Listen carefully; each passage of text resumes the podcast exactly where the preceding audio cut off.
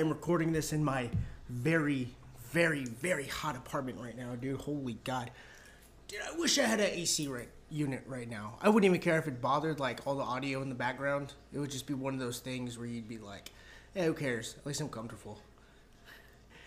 Oh, dude, we're talking basketball all the time, every day. Because guess what? It's going to be the finals pretty soon, and we have probably the greatest finals I have ever seen where it's just nothing but underdogs. You got the Clippers, who have never won. You have Atlanta that has never won. You have Phoenix that hasn't been there in, since Barkley was there, and you got uh, who else is in Milwaukee, who hasn't been there forever, which they're my favorite to win because God knows, man, I want to see Giannis just win it all. I love his mentality. But speaking of basketball, uh, I saw the documentary The Last Dance with Michael Jordan. Been watching it uh, over the weekend. Just finished it yesterday. 10 part series. I thought I had finished it prior, but I was like, nah, there's no way I had. Uh, turns out I had got to like episode six, and then Netflix released the entire thing. So God bless Netflix for doing that. Watching the Bulls, man, especially that run in the '90s that they had. Um, th- this is the thing. That, this is the thing that always kills me, is the the goat conversation, right? It's Braun, LeBron, Kobe, and Jordan. It's always those three, and the conversation usually starts and ends with uh, who's the goat. And people immediately always go Jordan, right? Because it's like, yeah, we had six championships. There were three in a row, two back to back, and uh, one somewhere in like '94 or something, right? Of course, Kobe had a, a great three-peat as well, from 2000 to 2002.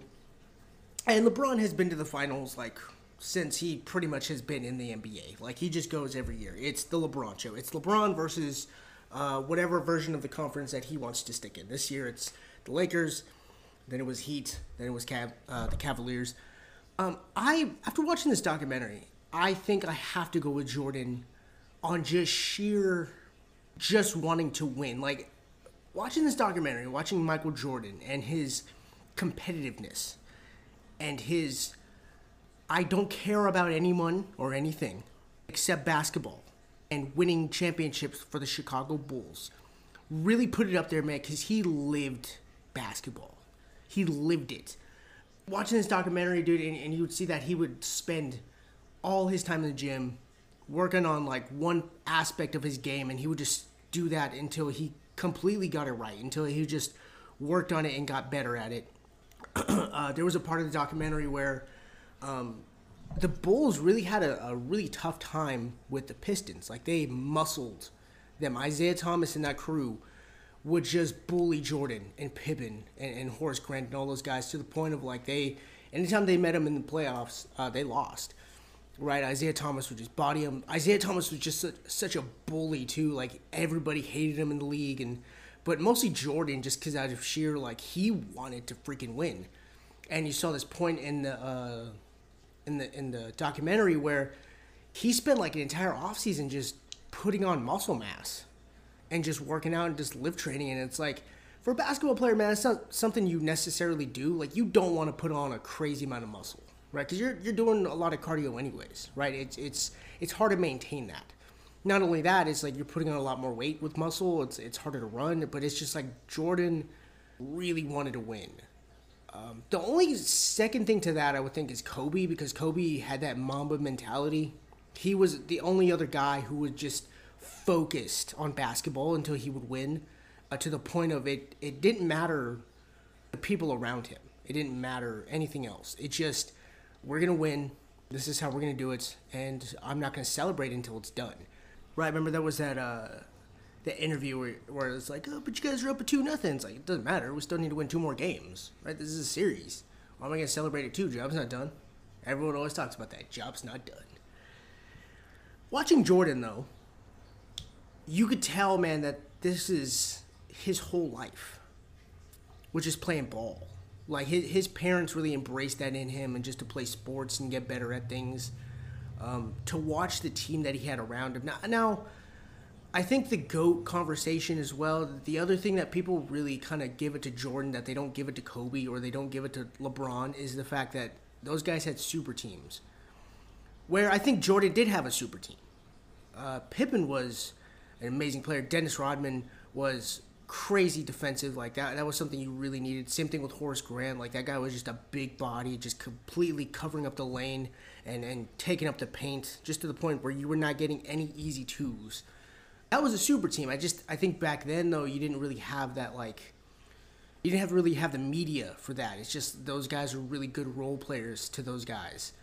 Uh, Steve Kerr was another one, coach for the uh, Golden State Warriors. Th- that the other the other thing that I really enjoyed about it too was all these guys who have gone on, man, have gone on to do really really great things in basketball outside of just playing for the Bulls. Steve Kerr coaching the Warriors, man, in that crazy run that they had in these last couple years, to the point where like basketball was actually starting to get a little boring like it just got to the point where it was just it was Cleveland and it was the Warriors and the Warriors were always winning because they had drafted a really really good team. And it's no it's no knock to them. I just I think they got to a point where they were so dominant, man, that it was just like it didn't matter what you watched because the Warriors were just gonna win. Like Steph Curry was just a goddamn phenom. Uh, same thing with Draymond and Clay. It's just like you had all these guys that came out of nowhere that were just completely dominant. And I think a lot of that helps with Steve Kerr that you have a guy who is familiar with that. He's familiar with winning. He's familiar with success. Deep runs in the playoffs are something that I've never done, and uh, because I've never been a pro athlete. But I can only imagine how nerve wracking it's got to be to get to a point in your career where you're so deep in the playoffs, and just the idea, just the idea of getting the Larry O'Brien Trophy.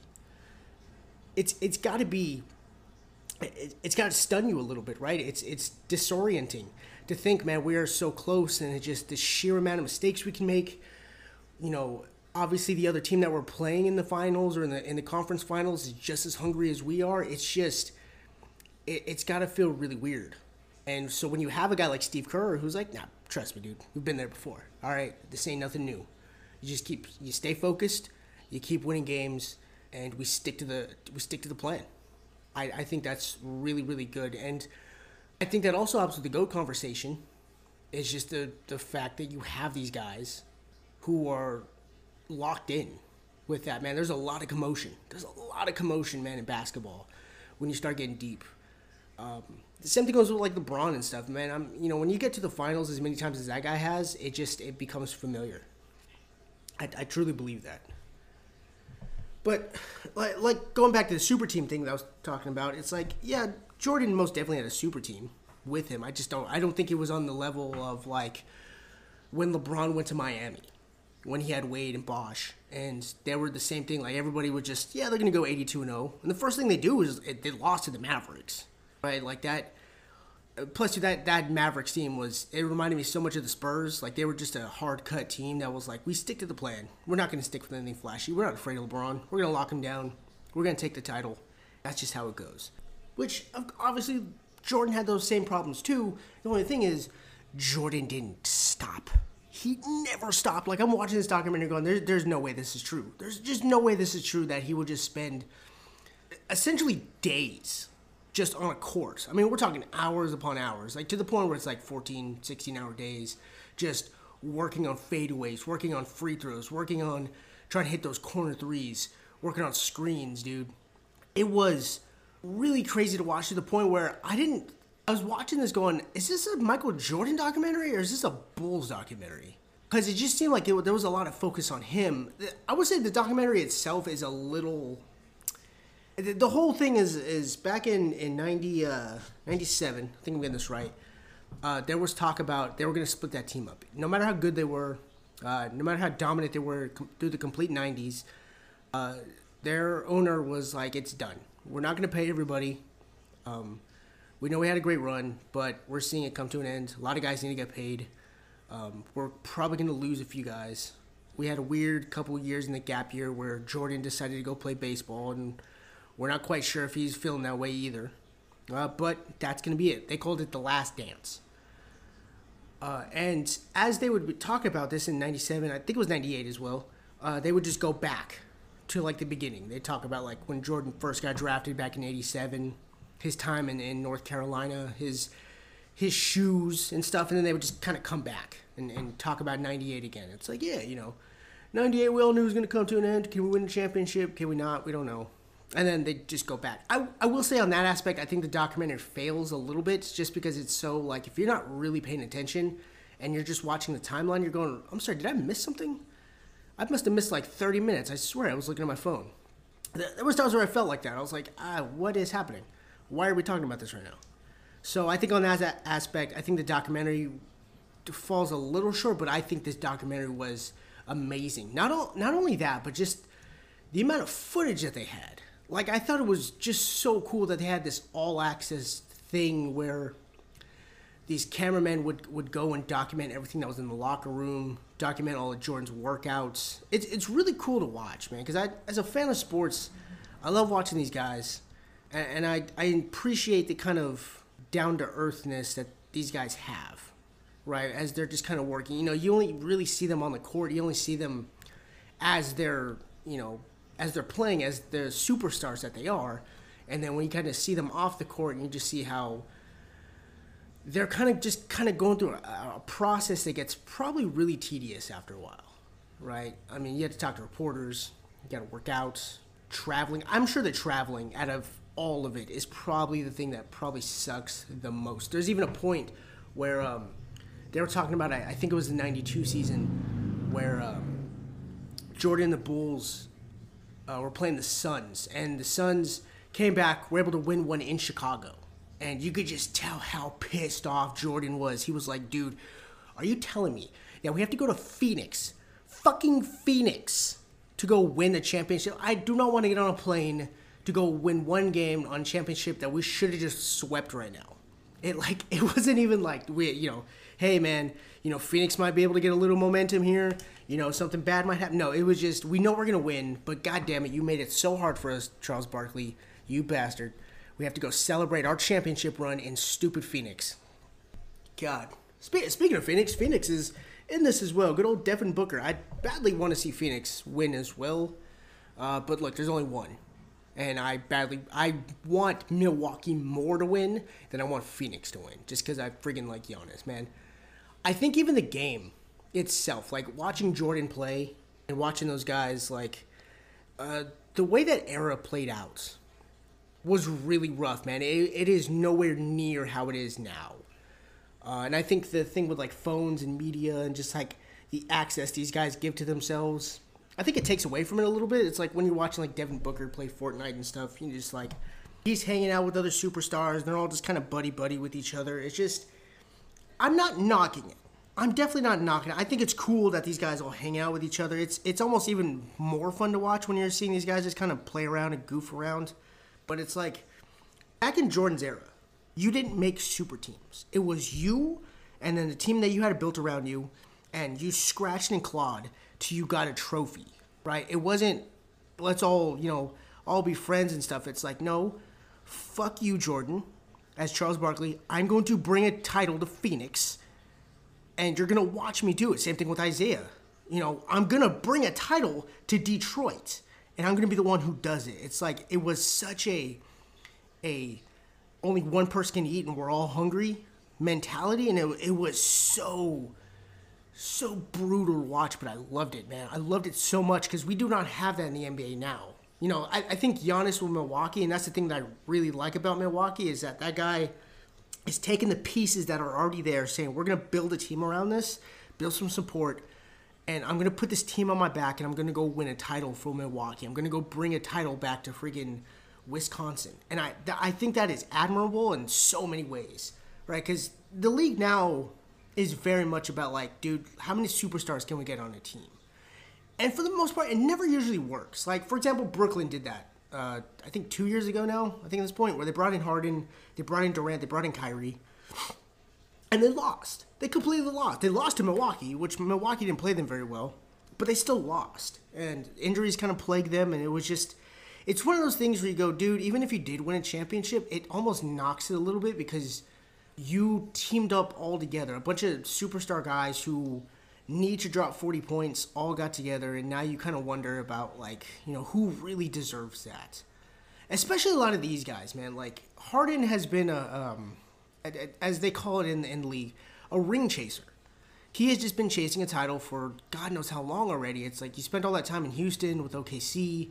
Now he, he just came over to Brooklyn because he just like you know I think there's a caliberness here.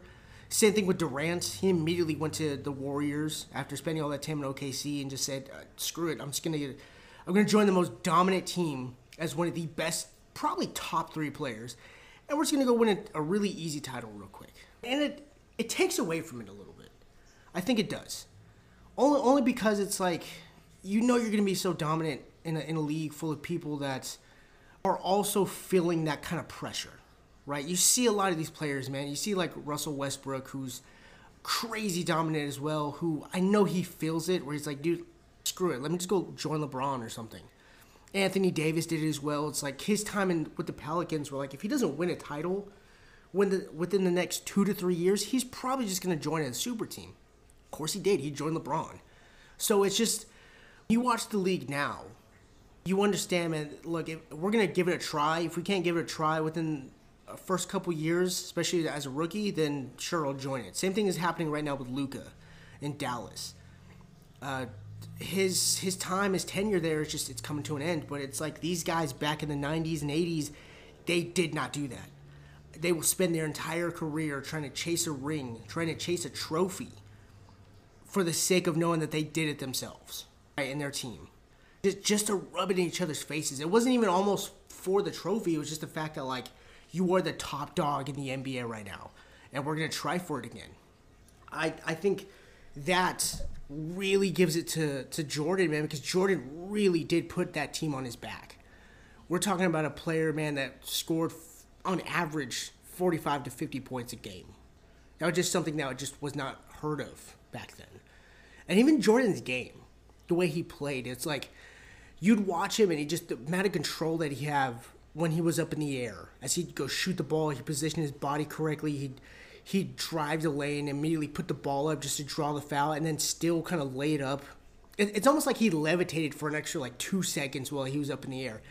It was crazy to watch because he had like this really long kind of frame to him, right? And that when he jump, he'd get up really high, and he just meant mentally he knew like I'm really high in the air. I have a few seconds here. I can position myself to shoot that's something you don't ever see in the game now. Um, and he only got better at it as time went on. Not only that, too, but like Jordan, like throughout this entire documentary, you're watching Jordan like drinking beer and smoking cigars, like playing golf, like like these are all things that are so not healthy for a basketball player. It's like all the things that you don't do, he was doing. You're playing golf. It's terrible for your back. You're literally hunched over every time. By the way, there is a point in this documentary that I was like, it's pissing me off how much they continue to bring this up. Even the one of the ladies that they brought in, her name was like, uh, like Hannah Storm or something. I was like, shut up, you shut up already. Where they were talking about Jordan's, um, you know, he had a, a problem with gambling. It's like he didn't have a problem with gambling. He just he had a lot of money and he bent it. It just Jordan had a competitiveness to him. It's like winning was the only thing he cared about and he just he it, it was on the court, it was off the court. That's just how he was. He bet a lot of money. He would spend you know tens of thousands of dollars playing golf against people. There was a point where he was playing golf with like some really shady dude who turned out to do some like really like white collar kind of crimes of some type of weird like money laundering stuff that Jordan didn't even know about. He was like, I, I don't know. Just that guy was playing golf, so I played golf with him and we'd spend a lot of money together, you know. And Jordan gave him like a check for like fifty-seven thousand dollars, and people were like, "Oh my God, you know, Jordan's in on some bad thing." It's like, no, he's just he owed some money, he lost. That's just what it is. Uh, there was another point in the in the documentary too where they were talking about you know Jordan was it was like game three of one of the semifinals, right? It was like a second round, and I guess he hung out with his dad in like Atlantic City until like two o'clock in the morning, just gambling, and people were like, all up in arms, which was so weird to me. It's like this is the thing that kills me too sometimes about sports is that sports is reported just like how the news is reported. It's the reason I don't watch the news. It's like the news has to be continually on. It just it's a twenty four seven thing. So it's just any little aspect you have to just blow it up to everything, just just so you could get a story out of it because. God knows we need to get like three or four days out of this stupid little thing that's a might be a controversy And it was clear that they were doing that with Jordan. It's like they, they really try to blow it up to make it seem like he was just this person who just bet like his, his children's tuition money on stuff. And it's just like he was not that. Um, I really was not a big fan of how much they, they brought that into the documentary, but I guess it was important just because I guess that was a thing that was going on in the 90s with him and the Bulls. The other part of the documentary I really want to talk about is Phil Jackson. Phil Jackson, God, dude, that dude is a legend in his is his own right. I did like in this documentary they really broke down the triangle offense because I swear to you, I look I got into basketball when I was like in middle school. Uh, it's one of those kind of later sports that I didn't really grow up with. Um, so kind of getting into the game and just understanding players, like there were just aspects of, of stuff that I just you learn later on, right? So I didn't I didn't really know about Phil Jackson um, until I did a little bit of research in back in like 2008 ish, right? That that's for for me. I just saw Phil Jackson. It's like, oh yeah, he's a you know coach for the Lakers. You know, got he got lucky with with Kobe and and Shaq, and it's like yeah, whatever. You know, he's just some dude. Um, then I looked into him a little bit, and I just saw the way he ran that triangle offense and how brilliant it was, and the way completely dominated with the Bulls. And you go, dude, that guy has won a lot of championships already. And now he's winning even more championships with the Lakers. Now, people always say, you know, maybe it's a little bit of luck. It's just the fact that he got, you know, when you talk about the greatest players in the in the world and the NBA of all time, if you talk about like top five, that guy got to coach two of them in the top five with Kobe and MJ. I don't think that's really the case. And the reason I don't say it's really the case is because there's a lot of coaches in this league. A lot of them. A lot of them that got to play with a lot of great players, got to coach, you know, really good teams. I look at like Doc Rivers, and I got to look at like that Celtics team that he uh, coached a couple years back, and now he's just been bouncing around from team to team since then. It's like the minute it was it turned sour and got bad, they immediately let him go. Um, that was not the case with Phil Jackson. You know, they had a really kind of rough, uh, kind of a rough patch there with the Bulls uh, after MJ left when he went to go play baseball. And it's like he stuck around. It's because those guys had a lot of respect for him. Even the players they have now, right, like Shaq, Kobe, Jordan, all those guys had just a massive respect for him. It's like Jordan was going to leave if, if Phil Jackson was going to leave. It's like that's how much they loved playing for that guy and just how much he had such a high basketball IQ and just an ability to be a leader. He just knew the game. And on top of just knowing the game, he had a passion for the game. He, he knew all these guys, he knew the roles, and it worked out so well for them that you just saw the way Phil, and plus, dude, the way he would handle himself with media and, and just cut off the court. It's like there's so many parts of, of sports that are important just outside of just playing one of those is is your demeanor and your reputation you know your attitude toward the media which is so i can only imagine just how much it sucks just having microphones and cameras in your face every week you know weekend daily. Just you know oh you know jordan you guys lost by six. You know does this mean that you guys suck forever? It's like can you just leave me alone? God man we lost one game. Wow jesus you know. Once we start winning you guys are gonna start praising us again. It's just the media becomes hyenas because it's just like i said dude sports is reported just like the news is, and you got to take every little thing and just milk it, milk it down to a T until you can find a new story. And so, the way Phil would handle himself, you could tell, dude, that he just understood. It's like we have a an accomplishment here, right? We have a goal here.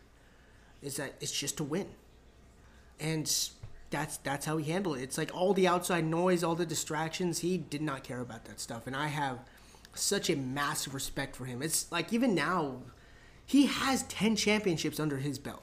10. And they retire afterwards. It's like he went out when he wanted to go out. And I have such a massive respect for that guy. It's like there's no other coach in this league like him. And I might sound a little biased saying this as a Spurs fan, but it's like Popovich is up there as well. Same thing with like Jerry Sloan.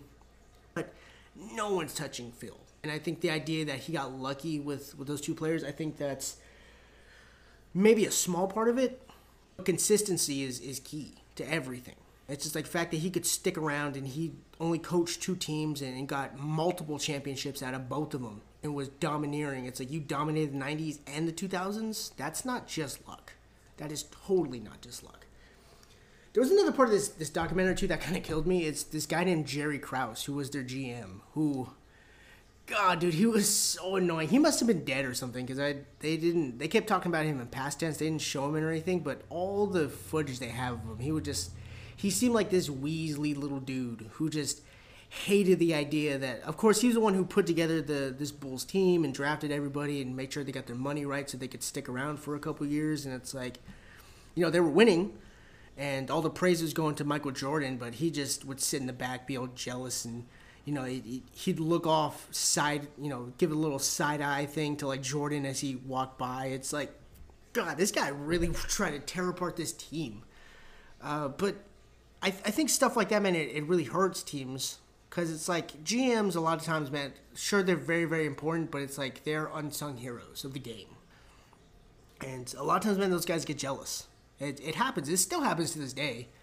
Um, you see teams that put together. I, I always think of like Jed York with the 49ers, where he got rid of like Harbaugh. There was just some weird type of bad blood going on between those guys, and it's like he got rid of them. It's like GMs get weirdly like salty. You don't ever want to be a GM if you're in sports. There was even a point where like um, he made a statement or something about talking about you know well you know players and coaches they don't just win games you know it's a front office situation. It's like shut up, dude. You shut. Will you stop being so salty? Will you just come out and say, hey man. I, can I get a can I, like he did like the little weird anime girl thing where you put the two fingers together. It's like, can I get a little bit of you know thank you or something? It's like, shut up. Just go out there and win. I, I guess too, it's like as a GM, you don't get paid a lot, you don't get the recognition, but it's like you got job security. I'll give you that. I just I felt like it was really weird because he was he was like a shadow over the Bulls for a very long time. And it's like people don't see that, I guess. But it's like there's so many things that were trying to tear apart this Bulls team over there. They were so dominating. It's like your human emotion get in the way. It's like I think at this point, man, if you're a GM, you have to love the sport more than you love anything else. It's like it's got to be the sport, and then you know, like your your family and stuff like that, and your your own kind of intentions. It's like it's got to be that way because if you do start winning, you're not getting any of that praise. Because there was even a point in the documentary where, like, Scottie Pippen, who was literally the right hand man to Jordan, who was absolutely his support, was not getting any money. Like, he was top of the Bulls, and, and he was like second in scoring, number one in defense. Like, he was absolutely the dude. Pippen was the man. And that dude was making like 10 bucks an hour, right? And it didn't bother him. I mean, it bothered him in a, in a way where it's like, come on, man, can I get some money? Jesus. But it wasn't to the point where he wanted to tear apart that Bulls team the way Jerry did. You know, he wasn't like he'd come out and be all salty to the media and be like, you know, well, you know, I, I scored points too. It's like, can you guys show me some attention? It's you know, it just sometimes, man, the human the human element really can tear apart something that's way bigger than yourself. And uh, it was really selfish. Thank God that Jerry Krause did not completely destroy that team. Uh, speaking of taking apart that team, though, there was a part of this that I, I look. You know, sometimes you you you kind of hear about stuff, you read about it. I wasn't around per se uh, when the Bulls were this dominating. I was born. I was born in '93, but I was you know I was a literal baby when the when the Bulls were this dominant. And so as you grow up and I was getting into the game, you kind of just read and hear about stuff, but to see it play out, uh, that three-peat that they had from 91, 92, and 93, and then to see Jordan just retire and to see like the pandemonium it created, you know, it, it created, and just the, you know, what's gonna happen? Is Jordan really retiring? Why is he doing this? I think it it, it was nuts to probably witness if you were around back then, especially if you're a fan of the Bulls. Just the fact that you are on top of the world right now, you have literally won three championships in a row, and you want to retire when you're at literally the peak of your game. You know, Jordan was still that was prime Jordan. Um, they got into it a little bit as far as like being tired, which I could totally understand. Um, this is the thing about basketball, and I think this is the thing that's so different from any other sport. It's like most basketball guys don't really get a crazy good break, right? You play from you play from like October to essentially like May now, here's the other thing to that is like if you do get all the way to the finals, you got to add on an extra two months for the playoffs. Uh, you get to play in July. You play until like the beginning of July. Then you get a little break from like August, September, October. So that's roughly only 20 weeks that you get to just have off. Now, mind you, too, during that, that time off, you're not just, you know, sipping pina coladas on the beach. You're only doing that for maybe a week. Then you're right back in the gym because we have to start training for the off season. We have to start training for preseason. We have to get in new rookies. We have to start OTAs. Training camp has to start. We have to start playing with drills. Uh, there's a potential uh, point where some guys might not come back, so we have to start game planning for that. Um, it never really stops. And on top of that as well, you know, every four years you have the Olympics. If you're one of the top caliber guys, you know, you go play overseas for a couple weeks as well. They showed that with Jordan, and you just look, man, when you're winning three championships in a row, you're never taking a break. It just it doesn't stop.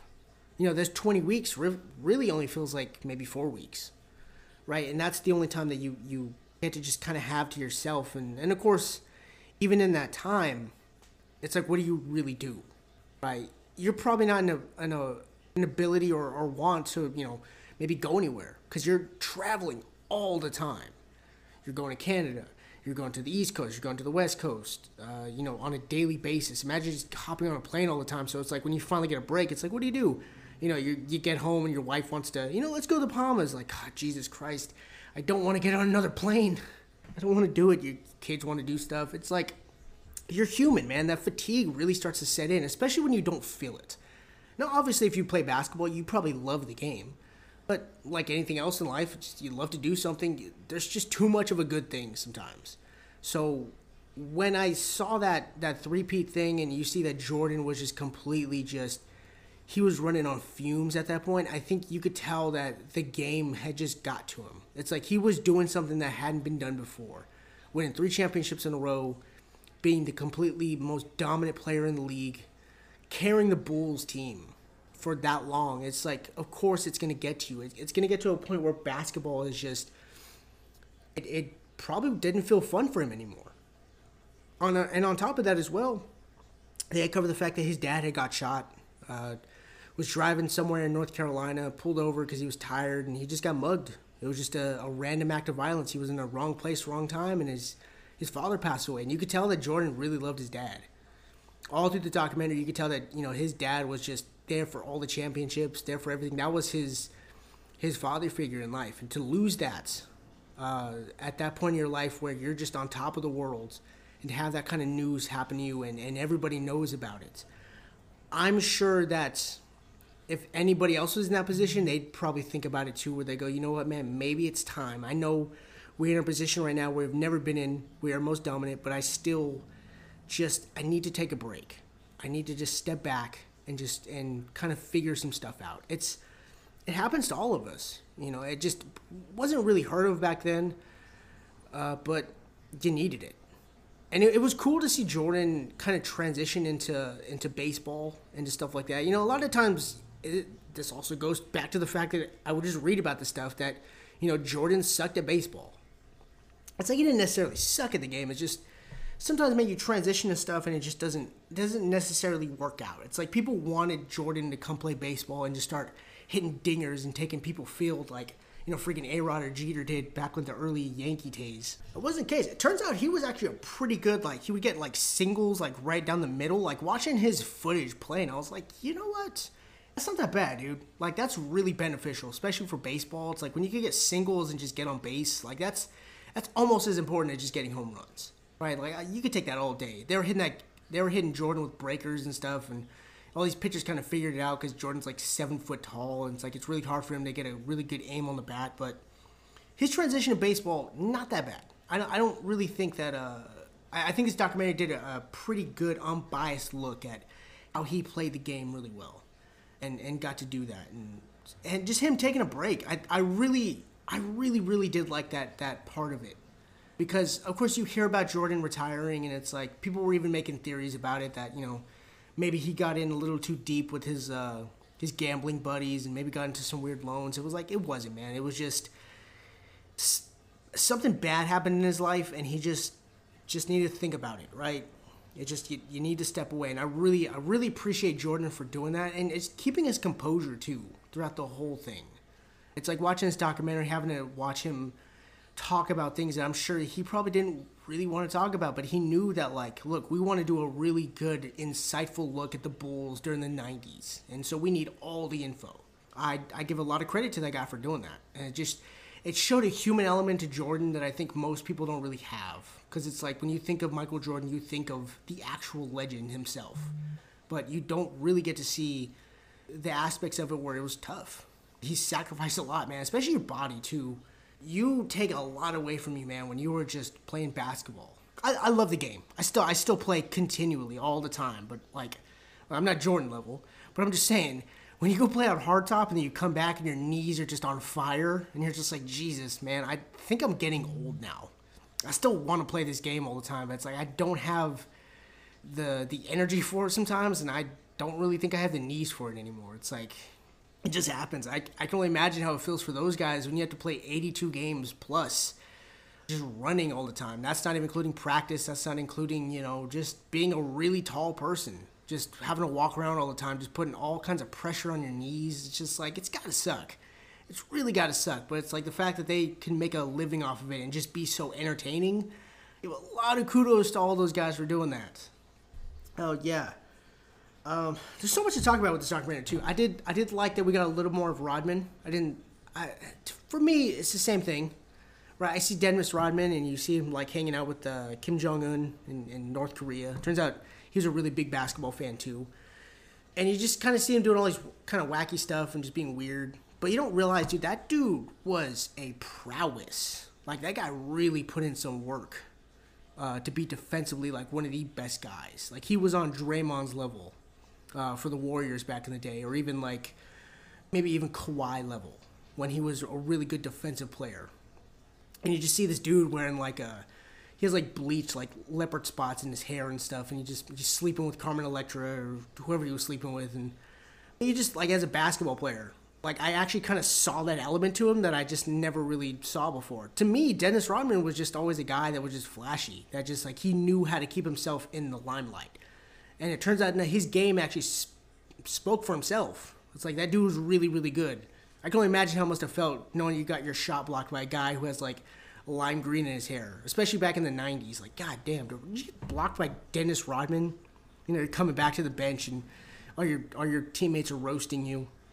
It's gotta suck. It's really gotta suck. But it was cool to see aspects of this put in there that was the thing though that like kind of confused me a little bit was just like I couldn't really tell if this was a Jordan documentary or a a Bulls documentary because there was just so many little elements kind of thrown in there with the fact that like this is very heavily dominated by Jordan and what he was going through, what he felt, and kind of his uh, his point of view of the team. So I think if, if you're gonna watch this documentary, definitely look at it from a, a viewpoint of just Jordan.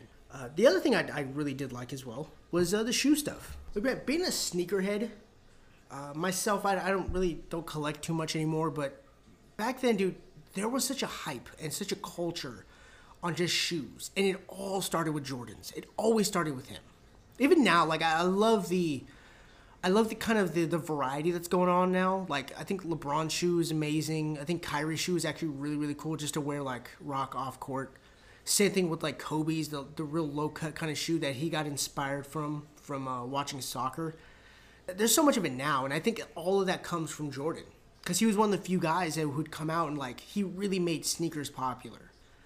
Uh, especially the ones, man. The Chicago ones to this day. I, I love even too. If you've uh, ever seen Into the Spider Verse, Chicago ones are the ones that Miles Morales is rocking in that movie in the beginning, right? And he has them like unlaced that that's such like a Brooklyn thing too. Like it's just it's cool to see like how that culture and this like that sense of fashion has come into the mainstream and very positively too. I think that's the cool thing too. It's like anybody could be a sneakerhead, right? It's it always amazes me too. Some people that you watch and go, oh, "Wow, you're you like Jordans, you like stuff like that." It's like athletes, singers, you know, movie critics, just anybody, literally anybody could just be like, "I love the shoes and stuff, and it's like the royal blues and stuff like that. I to this day I still really like the ones and definitely the threes. I think all those infrareds as well as the breads are such a beautiful looking shoe, and it's like even back then, man, you didn't really have like a, a person who came in and and really made a shoe for basketball. It's like, yeah, sure, you had ponies and, and you had Converse and stuff, and it's like those shoes were cool, but those shoes weren't really engineered for playing basketball in. It's like that's one thing that Nike has really innovated over the last couple years is like big men shoes, like having like these little cushion pads and the, and the zoom bubbles inside of them. Uh, really getting like that mesh going so you, your foot could breathe. It's like that stuff is really really cool to see. Uh, just the way you can innovate and, and play the game with it right? You know, you can play outside on hardtop with certain shoes like the Crazy Eights, and you know, if you want to play on a, on an actual court, you know, you you start rocking your ones, and hopefully they don't get scuffed. I, I did even like how they incorporated uh, Spike Lee into this and kind of showed like he was such an avid basketball fan, and just like his um kind of his involvement with the game as well. It's like I'm so envious of that dude. And that's another thing too. It's like I think a lot of times, man, especially younger people who see Spike Lee, they just know him as like the old guy who just goes to Knicks games and just always dressed like a Knicks fan. It's like, no, Spike Lee is a really, really good director. He really has a, a really good talent and eye for filming stuff and making movies that feel so down to earth, especially in that kind of culture, in that hip hop slash sneaker culture. It really just made it feel popular. It was one of the reasons why um, I know he didn't direct this movie, but uh, the reason why I want to talk about like White Man Can't Jump this weekend. It's like I just it makes you like basketball just a little bit more because you understand that there's a swagger to it. There's an attitude that you have, a confidence that you get from just playing the game, rocking the shoes, and just overall just being like that dude, just being on top of the world. And I love it so much. That's the thing that sneakers really give to you. It's like it gives you a sense of fashion and just confidence that you don't really get from wearing anything else. It's like no other sport has ever done that for the, the mainstream before. It's like you know people aren't walking around with like shoulder pads playing football. It's like you know it's just it it's such a cool aspect of the game. I think even I think even jersey wise, I think rocking basketball jerseys is way cooler than like even baseball and football ones. It's like football ones are a little big, you know, it just doesn't really it could get a little weird sometimes wearing them. You just look like you're wearing like a, a giant sundress sometimes if you don't work it right. And, and, baseball too, same thing. It's like you're buttoning up. I mean, I put that close second, but getting like a really cool basketball jersey and just like either rocking like undershirts or just no undershirt at all, it just it looks cool. It feels good too. Sometimes I, I got a a Brooklyn Nets jersey that's inspired by Biggie Smalls that I just got. It's like I freaking love that thing. I wear it all the time. So it just like I think basketball just on a on a coolness level, if I could actually say that, I think it really, really, it feels good. I think it's definitely on that level, it's the best. I think basketball really does that for people, and so I think if you're somebody who wants to get into the game or is really into the game, I, this is absolutely the documentary for you. Um, and if maybe you're not really into it and you're just like, you know what, you just want to see sports and just see like a team that was really dominant, this is also for it too. Um, I, like I said, it is a little confusing as far as like timeline. The movie does it does show you that it's going back and forth, but it's very blink and you'll miss it. Uh, but yeah, I'm definitely gonna give this documentary an A. This is uh, really really good. I think as far as like sports documentaries, this is up there. Uh, I wouldn't put this as good as like some of the 30 for 30s. I like those two only because like they're a little bit shorter and they kind of condense down some stuff that um, a lot of other teams don't really do as well. Same thing goes like for like uh, my football life that they like the NFL Network kind of runs. Those are pretty good too. But I think just overall, it's just a, a, unbiased like let's just look at the Bulls back in the '90s kind of documentary. This will keep your attention. So, anyways, guys, thank you for listening. Thank you for subscribing to us as well. We will be back on our regularly scheduled program next week as we uh, review the movie White Man Can't Jump, and we also have some other uh, episodes coming up that I still have in the back that I have not edited. So that's my fault. My bad. And also, on two, we have a Patreon. Yes. Come join our Patreon. I will actually link it on Instagram, but go check out Cinema Flavor. Go check out the um, the bio on our Instagram and Twitter. Uh, and go subscribe as well, man. It's a dollar. Actually, three dollars and five dollars. You'll get bonus episodes. You'll get some cool stickers, and you'll also get to uh, pick the movie that we review sometime in the near future. So if you're really interested in that and you like what we do, absolutely hop on. No worries though, the show will always be free. Okay, we just uh, we just want to do a little extra because we've been doing this for a couple years, and you know we kind of want to up up the ante for our podcast. So as always, guys, thank you for listening, thank you for supporting, and we will see you later. Bye.